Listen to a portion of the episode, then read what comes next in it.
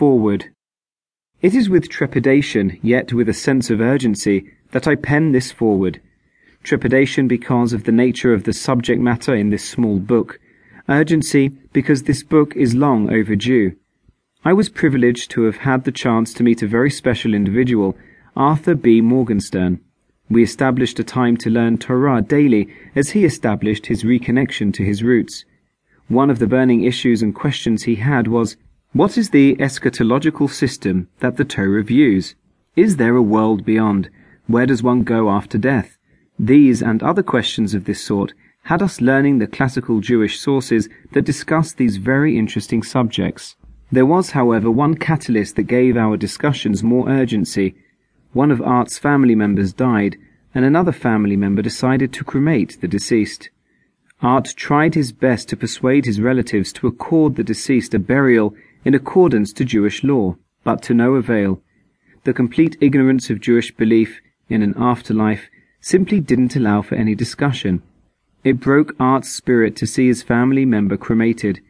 In his compassion for others, and as a merit for the deceased, Art initiated a project.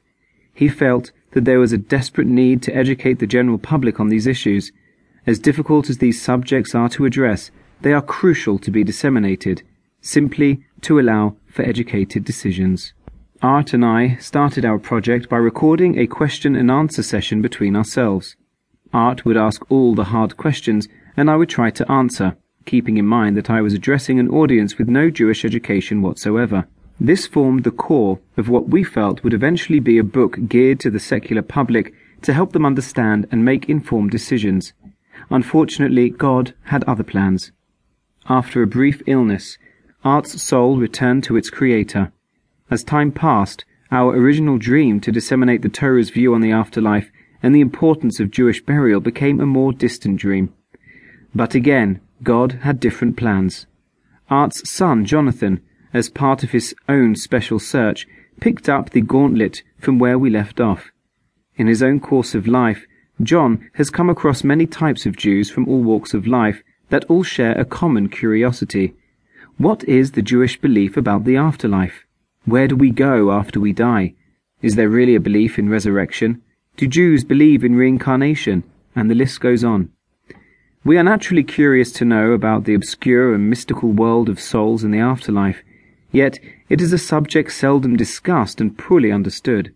With God's help, I was privileged to learn these deep and esoteric subjects and lecture about them extensively.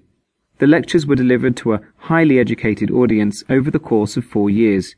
As with many topics within the realm of Torah, the information is expansive and contains many different opinions.